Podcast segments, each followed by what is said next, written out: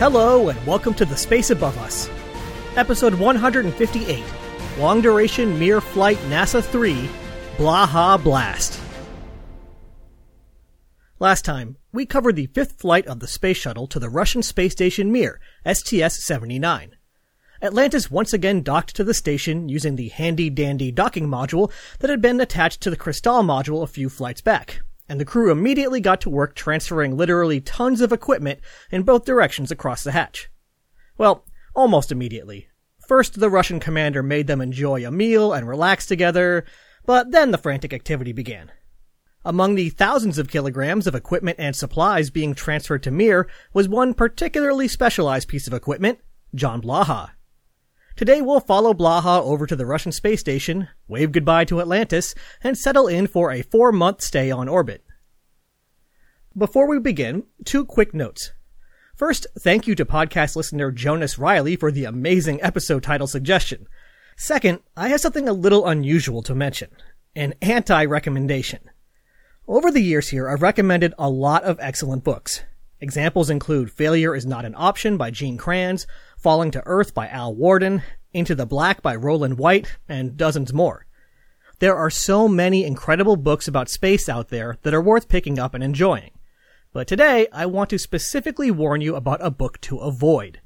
Dragonfly, NASA and the Crisis Aboard Mir by Brian Burrough. Normally I wouldn't bother with something like this, but Dragonfly came up so often in my research that I thought it would be best to do a little public service announcement. Dragonfly was published in December of 1998, just as the Mir shuttle program was winding down. It features a number of astronaut interviews and insider stories, including exciting and previously unknown details about what life was like on the Russian station. The problem is, it's nonsense. When I started to read it, I noticed a few odd errors here and there, but eventually it got so personal and speculative that I came to distrust it. Astronauts in the book later stated that they had essentially been tricked into the interviews under false pretenses and that the contents of the book are a work of fiction. From what I can tell, it's not complete nonsense, but it gets a lot of basic facts wrong and presents some kind of wild conclusions as if they are facts. It strikes me as an author looking to zhuzh up an already exciting story by adding speculative conflict and drama, which isn't a great way to learn history. The reason I bring this up is that the book is weirdly popular. I found a lot of other sources that mention it, to the point that it was difficult for me to be 100% sure if my information was free of influence from this corrupting book. So, I wanted to mention it because if you decide to learn more about the Shuttle Mir program, there's a good chance you'll encounter it on your own either directly or through other sources. Alright, with that out of the way, let's get back to the matter at hand. When we last saw John Blaha, it was as he floated through the Crystal module, moving into his new orbital home. But how did we get to this point? Blaha, of course, is a shuttle pilot and commander who has been with us ever since being selected as an astronaut in 1980 but he specifically became interested in the idea of living and working on Mir when he first attended an Association of Space Explorers conference in Berlin in October of 1991. While there, after the formal part of the conference, he spoke with some cosmonauts and saw a video about Mir, and it really piqued his interest. It also occurred to him that at his age, it was unlikely that he would get to serve on the International Space Station, which was still a number of years away. As the Shuttle Mir program evolved, he expressed interest in participating, and before long he was packing his bags for Russia. Just like Norm Thagard and Shannon Lucid, John Blaha's Mir experience included a lengthy stay in Star City, where he trained to learn the Russian language as well as the systems and procedures of Mir and the Soyuz spacecraft. Upon arriving in Russia, he immediately hit upon a problem that Shannon Lucid had also encountered. Learning Russian is hard. In an oral history given a few years after his return to Earth, he specifically called out the Russian language training as one of the biggest issues with the program. When he met with the language experts at Monterey Language Services, they told him how they had told NASA that thanks to the Cold War, they had been teaching Russian for decades and knew that it took about two years of dedicated study to properly learn it. According to Monterey, NASA's response was that astronauts are smarter than normal people and they could do it in five months. I mean, astronauts are smart people, but I'm not sure language learning works that way. As for the space systems training, Blaha had similar observations as Lucid, which makes sense since they were often training side by side. Blaha noted that in America, the astronauts train the easy but expensive way. Astronauts practically live inside of high fidelity simulators with dedicated training crews for month after month. By the time they climb into their real spacecraft, it feels like home. In Russia, you get a classroom, a blackboard, and an instructor with some chalk. I had to laugh at this because, while it's not exactly the same thing, my first math professor in college was Russian, and my mind was sort of blown when she did the exact same thing. No book, no handouts, no visuals, just Professor Sternberg with her notes, a blackboard, and a lot of chalk. One big benefit Blaha had was that his wife Brenda joined him for his lengthy stay in Russia. They had a weekly routine of exploring the country and enjoying what the local cities had to offer, but Blaha painted a rather bleak picture of what his own personal experience was mostly like. This was highlighted when, after returning home, Brenda showed him two big photo books she had made, documenting their 18 months in Russia. Blaha said that they were really great books, but not what he saw of Russia. What he saw was a desk in a small little room in his apartment where he studied all day, every day. I will be very curious to see how NASA and Russia's approach to training for long duration flights changes in the future. It seems to me that few on the NASA side fully appreciated what sort of sacrifice would be required of the Mir crews, including the Mir crews themselves. And speaking of crews, let's meet the Russian crewmates that John Blaha would be spending over four months with. Blaha had trained with cosmonauts Gennady Manakov and Pavel Vinogradov, but just weeks before their scheduled liftoff, Manakov and Vinogradov were replaced. During a routine medical checkup, it was discovered that Manakov had a worrying heart rhythm and would be unable to fly. Since Russia preferred to swap an entire crew, Vinogradov was also replaced. But don't feel too bad. We'll see him a couple of times during the ISS era. So, with the clock ticking, Blaha scrambled to meet and get to know his new orbital crewmates. But there was so little time that the American and Russian sides of the crew would essentially be strangers. But that doesn't mean that the new crew has to be strangers to us. We actually briefly met them during the end of Shannon Lucid's stay, since they arrived a few weeks before she departed. But let's meet them properly. Commanding the mission was Valery Korzun, Valery Korzun was born on March 5, 1953 in Krasny Sulin, which is part of Rostov Oblast in the southwest of Russia. He graduated from the Kachin Military Aviation College before joining the Soviet Air Force, eventually commanding an Air Force squadron. In 1987, he was selected as a cosmonaut, and this is his first of two flights. Joining Korzun in the Soyuz capsule was the mission's flight engineer, Alexander Kaleri. Alexander Kaleri was born on May 13, 1956 in Jurmala, Latvia. He graduated from the Moscow Institute of Physics and Technology before heading off to work at Energia, the major Russian spaceflight corporation. He worked on design and technical documentation, as well as full-scale tests of Mir, before being selected as a cosmonaut in 1984. He served as a backup crew member for the third Mir mission before flying there himself five years later in 1992. That flight was 145 days long and included a spacewalk. Today's mission marks his second of five flights so far, including the final crewed mission to Mir. On August 17, 1996, Korzun, Kaleri, and French researcher Claudie Haigneré rocketed out of the Baikonur Cosmodrome and set their sights on Mir. Haigneré would only be staying on board briefly during the crew handover, but Korzun and Kaleri were in it for the long haul. Just shy of 30 days later, STS-79 launched and soon delivered John Blaha to his orbital destination, completing the Mir EO-22 crew. As I mentioned last time, Blaha's first task was to transfer his Soyuz seat liner from Atlantis and to make sure that it was properly installed in the Russian spacecraft in case of an emergency. After the seat liner was installed and he performed a check of his entry spacesuit, he became a part of the Mir crew and got to work. Part of that work involved trying to learn as much as possible about life on Mir from Shannon Lucid in the five days or so that Atlantis would be there. This is actually pretty notable since it marks the first time that an outgoing NASA crew member has briefed an incoming NASA crew member while in space. All the Skylab crews launched after the previous crew had already landed, and even Norm Thagard, who had preceded Lucid on Mir, had been home for almost a year before she launched. So while the Russians had been doing this for years, this in-space handover was a new concept for NASA. More on the handover later. As Blaha settled in, he noted the impressive roominess of the facility. His estimate was that it was around five times larger than the shuttle, which is a pretty impressive estimate. In reality, Mir's 351 cubic meters of habitable volume is 4.7 times bigger than the shuttle's 74 cubic meters of space. When you consider that the shuttle often had a crew size of 7 and Mir only usually had a crew size of 3, that means that Blaha had 11 times more room than he was used to. What luxury. In a series of emails home, he mentioned that while two of the modules were new inside, quote, the other four modules look a bit used, as you could imagine a house looking after people have lived in it in orbit for 10 or 11 years, without the advantage of bringing the vehicle home and letting it be cleaned up on the ground. This made me laugh because it's not really an analogy, since that's actually true. Regardless of how lived in it may look, Blaha called it an incredible space station.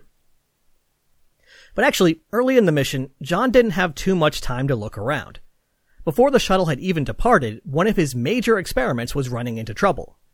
The somewhat generically named biotechnology system would be studying the effects of low gravity on mammalian cartilage cells. But notably, it wasn't quite studying weightlessness. Inside this experiment was a drum that could be made to rotate at different speeds. This would allow the experiment to dial in the precise acceleration scientists wanted.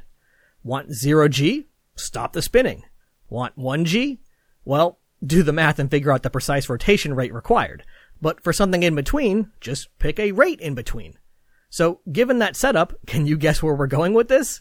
Yeah, the experiment stopped rotating. This was a pretty big deal, so Blaha leapt into action. The troubleshooting procedures provided didn't seem to do the trick, and the clock was ticking. STS-79 mission specialist Jay Apt helped out by taking a bunch of digital photos and downlinking them to the ground, so the project scientists could try to figure out what was wrong. The ground suggested more fixes, and Blaha tried them, but they were still out of luck. Blaha actually became so absorbed in trying to fix it that he had to skip the big formal goodbye when the STS-79 crew left, instead dedicating his time to repairing the stricken experiment. Eventually, the ground came up with a solution. By studying the photos, they noticed that a data cable had come loose, and that was the cause of the problem. All they needed to tell Blaha to do was to access the cable and plug it back in. Given the bizarrely strict and bureaucratic nature of communication from the ground to Mir, this actually had the potential to be a showstopper, requiring days of approval. But in this case, the Russian flight director helped to clear the way, and the procedure was soon uplinked, and Blaha was able to get everything back on track. A scientist working on the experiment later said, quote, It ain't Apollo 13, but from a scientist's perspective, we pulled it off and saved that experiment. With the biotechnology system fixed, Blaha was able to turn to his other experiments and continue to dive into his work. This actually made him the first American Mir crew member to have this ability, since both Thagard and Lucid were stuck waiting months for their experiments to arrive on Spektr and Priroda respectively. Both modules had their launches delayed and left the American crew members with little to do in the early parts of their missions. As such, they were more or less forced to ease into their routine, courtesy of some involuntary downtime. So whether it was a blessing or a curse, Blaha had plenty to do. And actually, it's kind of funny that he was the first Mir astronaut to benefit from this, since Blaha was also the first and only of those seven people who was not a scientist. He came from a pilot background. In fact, as he pointed out in his oral history, among the five people who flew to Mir while he was still with NASA, he was the only non-scientist, but also the only one who was able to complete all of his scientific work without major disruptions. Funny how things work out sometimes. Joining the biotechnology system was the Diffusion Controlled Crystallization Apparatus, or DCAM. DCAM was actually a holdover from Lucid's flight and actually didn't require too much interaction, so it was not a huge addition to the workload. It was studying the growth of crystals across a semi-permeable membrane. Another crystal-related experiment was the binary colloidal alloy tests, in this experiment, two different types of crystals were sort of grown into each other over time. So now we're in double crystal territory. The technology had applications in liquid crystal displays and drugs that dissolve in the body over time, among other things. This experiment was really a precursor to one that was planned on the ISS, so 10 different samples were provided, which Blaha had to photograph twice a day for 90 days. The results would then help to decide how to proceed with the follow-up experiment. Some experiments were studying how Blaha interacted with the station, again with an eye towards the ISS. In one, a special foot restraint was provided, which measured how much force Blaha used when keeping himself in place. And in another, an instrumented push-off pad measured how much force he used in order to get around. I would imagine that while this is a pretty straightforward test, the results would be extremely helpful when designing equipment for the crew to use on the ISS, while also ensuring that mass and money were saved by not over-engineering it. Another experiment sought to measure the influence of weak but persistent acceleration from stuff like atmospheric drag as the station flew through the extremely thin air outside. By using a ball in a fluid-filled tube and a little ingenuity, scientists were able to craft an experiment that measured accelerations as low as 50 nanogs. Nanogravity! That's even better than microgravity. Blaha also put on his farmer hat and harvested a sample of wheat that had been planted by Lucid and had been growing on the station. Most of it was frozen for the trip back to Earth, but some of it was replanted by the astronaut and allowed to grow for a while before it too was frozen for later analysis. This kind of research has obvious applications for long duration spaceflight, where growing plants can help replenish oxygen in the onboard atmosphere and also provide fresh food. Plus, I would imagine that the psychological effect of maintaining a little garden inside a tin can is worth something too. When Blaha wasn't working on the various onboard experiments, he was exercising, preparing food, talking to the ground, and enjoying views out the window. That last activity was aided by a laptop that showed a ground track of Mir along with times that it would be flying over particular locations. Blaha could set an alarm and take a brief break to admire the view of a particular city or mountain range from hundreds of kilometers up. But one thing he didn't do a ton of was interact with his crewmates. This was interesting to me because it really contrasted with Lucid's experience on NASA 2. Lucid had struggled a lot with the Russian language, but once she and her crew developed their cosmic language, they were able to communicate and enjoy each other's company. Blaha said he actually did just fine with the language, likely benefiting from six months more practice than Lucid, but that he didn't really do much with Korzun and Kaleri. It doesn't sound like there was any acrimony or bitterness. It's just that with the last minute crew swap, Blaha and the Russians were mostly strangers. They were all professionals and able to work together to get their jobs done, but I never saw any stories with the same good time feels as Lucid, Onufrienko, and Usachov enjoying a nice bag of jello. Blaha himself estimated that over the four month mission, he maybe did stuff with the cosmonauts only 15 to 20 times, which works out to around once a week. During the day, they gathered together every 90 minutes or so to participate in communications passes with the ground, and they would sometimes eat together, but with Blaha's time occupied by experiments, and the Russians putting in 16 hour days, half of which was dedicated to maintenance of the station, their paths didn't cross all that much. I would imagine that even for professionals, that would become draining after a while. Blaha relaxed by winding down most days with one of 50 onboard movies or some taped NFL games. He also enjoyed using the ham radio set up on the station to talk to friends, family, and some lucky amateur radio enthusiasts around the world. In his oral history, he said that the biggest struggle was the extended period away from his wife. He figured that if he was able to simply beam up to Mir at the start of the week and beam home to his wife on the weekends, he could have gone on for four or five years living and working on the station. Maybe someday access to space will be routine enough to support a commuting astronaut. But for now, Blaha had to content himself with radio calls and uplinked emails. But the isolation wasn't the only frustration for Blaha's mission. Over time, a disconnect grew between Blaha and his ground support team. Every day, a new Form 24, their daily schedule, was uplinked to the crew. But to Blaha's dismay, the schedule was often far from realistic. Experiments wouldn't be allotted an appropriate amount of time, and setup time was often neglected entirely. Sure, maybe actually performing the experiment would only take an hour, but the schedule wasn't accounting for the fact that it might take him several hours to gather the required equipment in the first place. This wasn't helped by the fact that Mir was cluttered with decades worth of equipment, as well as literal bags of trash waiting for a fiery ride back to Earth aboard a Progress resupply ship. On top of that, especially early in the mission, much of the station was kept dark in order to save electricity thanks to some old and underperforming solar arrays. Part of this disconnect was caused by the limited and sluggish communication caused by the rigid Russian process. Everything had to be reviewed and approved by Russian ground controllers and then uplinked through Form 24. But if this disconnect sounds familiar, I'm right there with you. Because this reminds me of nothing so much as Skylab 4 all over again. Support staff on the ground didn't understand the realities of life on Mir and didn't realize what they were signing Blaha up for or why he was struggling. And Blaha didn't understand why the ground kept setting him up for failure. We didn't get anything nearly as dramatic as Skylab 4, but combined with the higher levels of isolation, it was a recipe for frustration and weariness on Blaha's part. The long distance communication also caused a brand new problem partway through the mission. Blaha had arrived at Mir in September of 1996 and wouldn't be coming home until January of 1997. And what's that square in the middle of those two dates? The 1996 election season.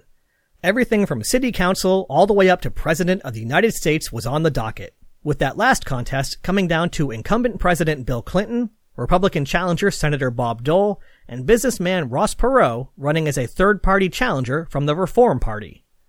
Bill Clinton eventually emerged victorious, but John Blaha did not have a say in the matter one way or the other.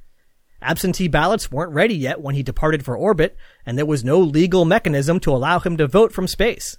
It just wasn't something that had been considered when the law was written. Can't imagine why. Blaha wouldn't benefit from it, but the next year a new law was passed in Texas that remedied the situation.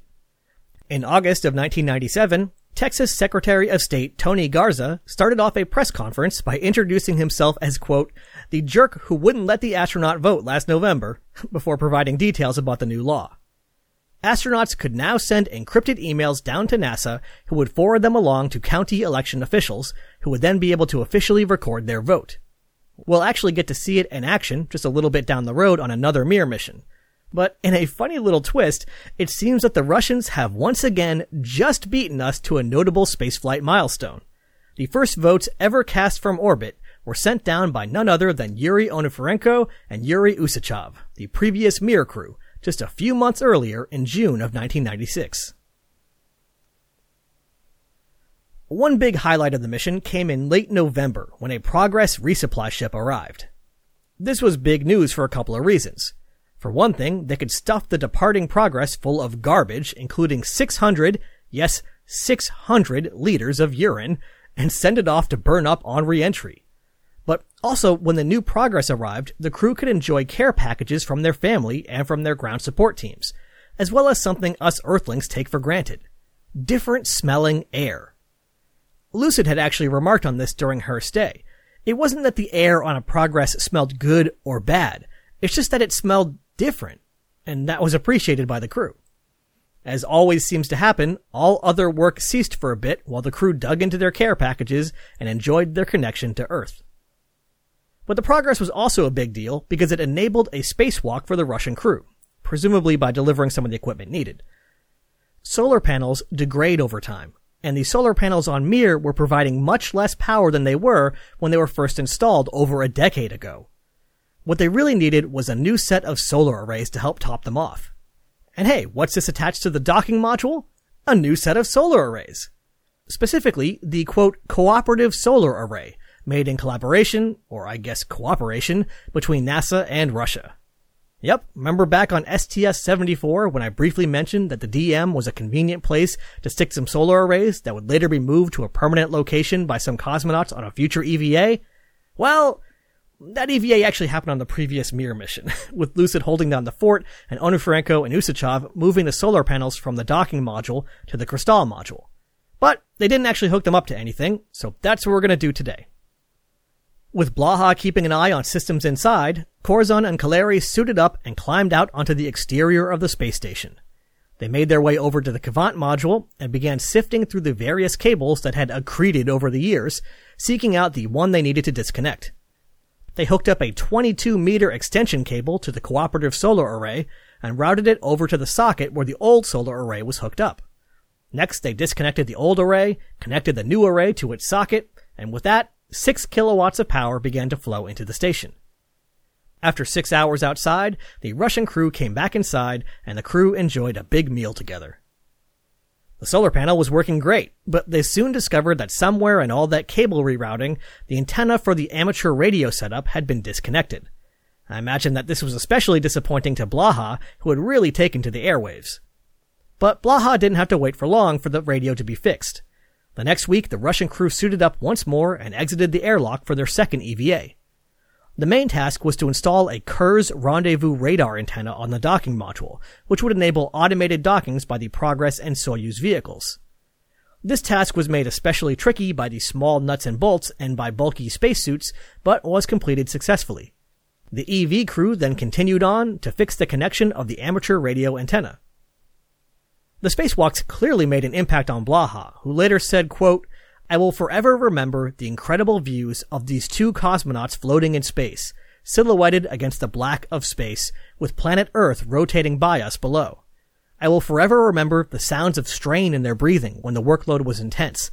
And finally, I will never forget the incredible feeling of accomplishment after the job was complete, and everyone was safely inside the Mir space station.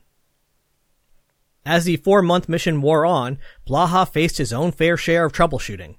The biotechnology system, with its cartilage cells and rotating drum, had started forming bubbles in the cellular medium. The bubbles eventually grew to be as much as 20% of the total volume. Blaha swapped out the medium and tried some other troubleshooting techniques, but nothing could quite fix the bubbles. But since the bubbles sort of stayed on their own and weren't obviously interfering, the scientists on the ground decided to stop trying to fix it and simply added a similar amount of bubbles to the copies of the experiment they had running on the ground as a control. Just two days before STS-81 launched to come bring Blaha home, he was alarmed to hear a loud clattering noise in the Spektr module. Upon investigation, he discovered that one of the two cooling fans in the life science freezer had broken and was just banging around. This was very bad.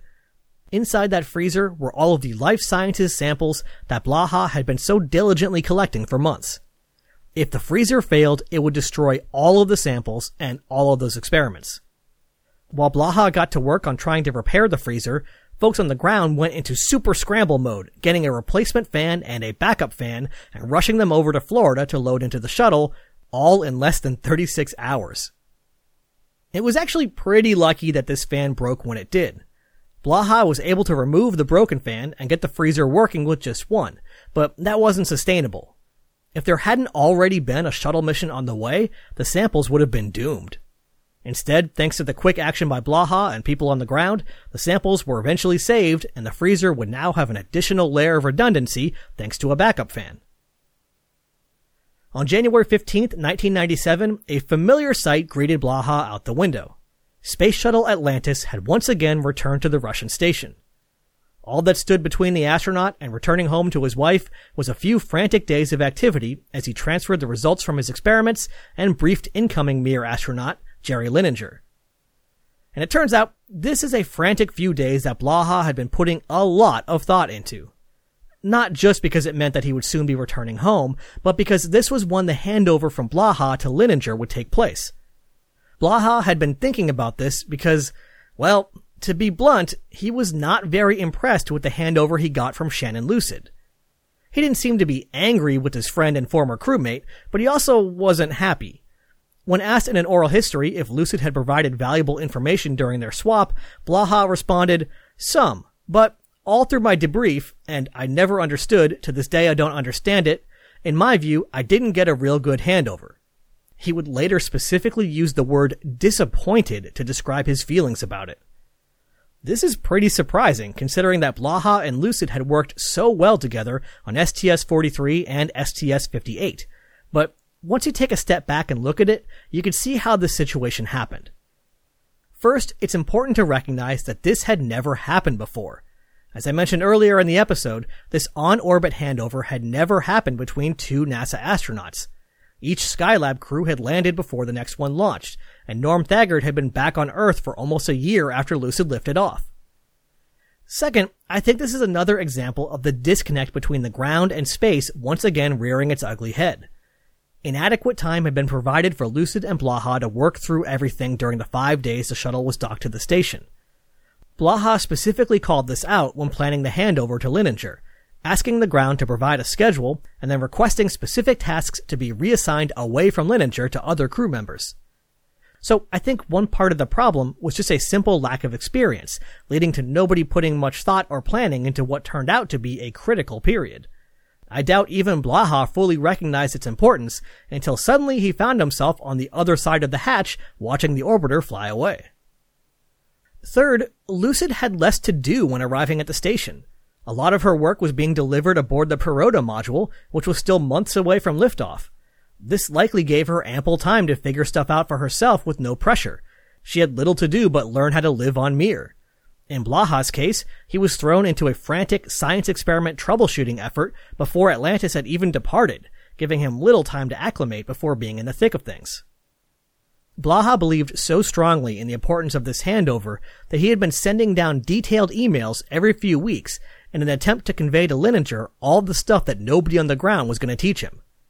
Over the months, he also developed a detailed checklist to ensure that he didn't miss anything when showing Linenger around. On top of that, once back on Earth, he worked with mission planners to continue to improve handovers between future astronauts on Mir. This unfortunate struggle sounds like a real bummer for John Blaha, but it strikes me that this is kind of exactly what the Shuttle Mir program was all about. It was about discovering what NASA didn't know they didn't know, so when it came time to work on the ISS, most of the painful lessons would be behind them. So naturally, I was curious to hear what a handover looked like in the ISS days. So I reached out to someone who had been through one himself, friend of the show, astronaut Dan Tani. Dan noted a few things working in his favor when he arrived for Expedition 16 in October of 2007. For one thing, NASA had built their section of the ISS and had been working with it since day one so they clearly had a much better picture of its systems, the items aboard the station and their locations, as well as general day-to-day life. Tani also benefited from video conferences with Clay Anderson, the crew member who he'd be replacing. Once at the station, 20 hours of time spread across 11 days was dedicated to Anderson showing Tani around and getting him comfortable with what he'd be doing as a flight engineer. And then on top of that, once the shuttle departed, Tani could easily get in contact with Anderson again if a question came up. This is quite a contrast to Blaha, being only the third American crew member on a station that was foreign in several ways, relying on a compressed training completed in another language, a few frantic hours of information from his predecessor, and the occasional email or ham radio call for follow-up questions. It's also telling that in his oral history interview, Blaha made it clear that there were no hard feelings, but he stressed that he thought NASA had missed out on some potential lessons learned during the Shuttle Mir program. His feelings were that NASA failed to properly capture knowledge about long duration versus short duration flight. He later put it another way, saying that NASA learned a lot about planning and flying logistics rendezvous missions to a space station, but that once the hatch closed, the only Americans who learned about long duration spaceflight were the seven Americans who remained on Mir. Having read a number of interviews with ground-based support staff, I think Blaha might be overstating things a little here, but the fact that an astronaut who had been with the program for 16 years and who had commanded two shuttle missions would feel so strongly and be so blunt, even two years after returning to Earth, is certainly something to consider. Just shy of five days after Atlantis docked, it once again departed, this time with Blaha back on the orbiter side of the hatch, and his time on Mir behind him. Despite what seems to be a pretty tough stint on the station, I'm sure Blaha would have preferred his mission to the, uh, exciting events met by his successor. But that's a story for another day. After re-entry and landing at the Kennedy Space Center, Blaha was back on Earth after 128 days, 5 hours, 29 minutes, and 42 seconds in space. He said he was absolutely stunned at the strength of gravity and seemed happy to accommodate the researchers who had asked him to be carried off of Atlantis so they could better study his return to his home planet. While Blaha's mission was unequivocally a success, I think his post-mission self would agree with something that he had said before the flight. Quote, Every shuttle flight I've flown, I've never wanted to come home on entry day. I really enjoyed being in orbit. I've always said I would stay there forever. I think that on this mission, I will define whatever is. I've had the privilege of meeting John Blaha twice, thanks to his frequent appearances at the Kennedy Space Center Visitor Complex, and I can confirm that he is a fascinating dude. Among the folks in the The Space Above Us Patreon chat room, he's become something of a mascot of the show, so it's sad to see him go. We'll send him off one last time when we cover STS 81 in full, but for now, we'll just say, John, ad astra. Next time, the Wake Shield facility is back for one last hurrah, the airlock hatch will make a few enemies, and Story Musgrave surfs on a wave of plasma at 28,000 kilometers per hour. Ad Astra, catch you on the next pass.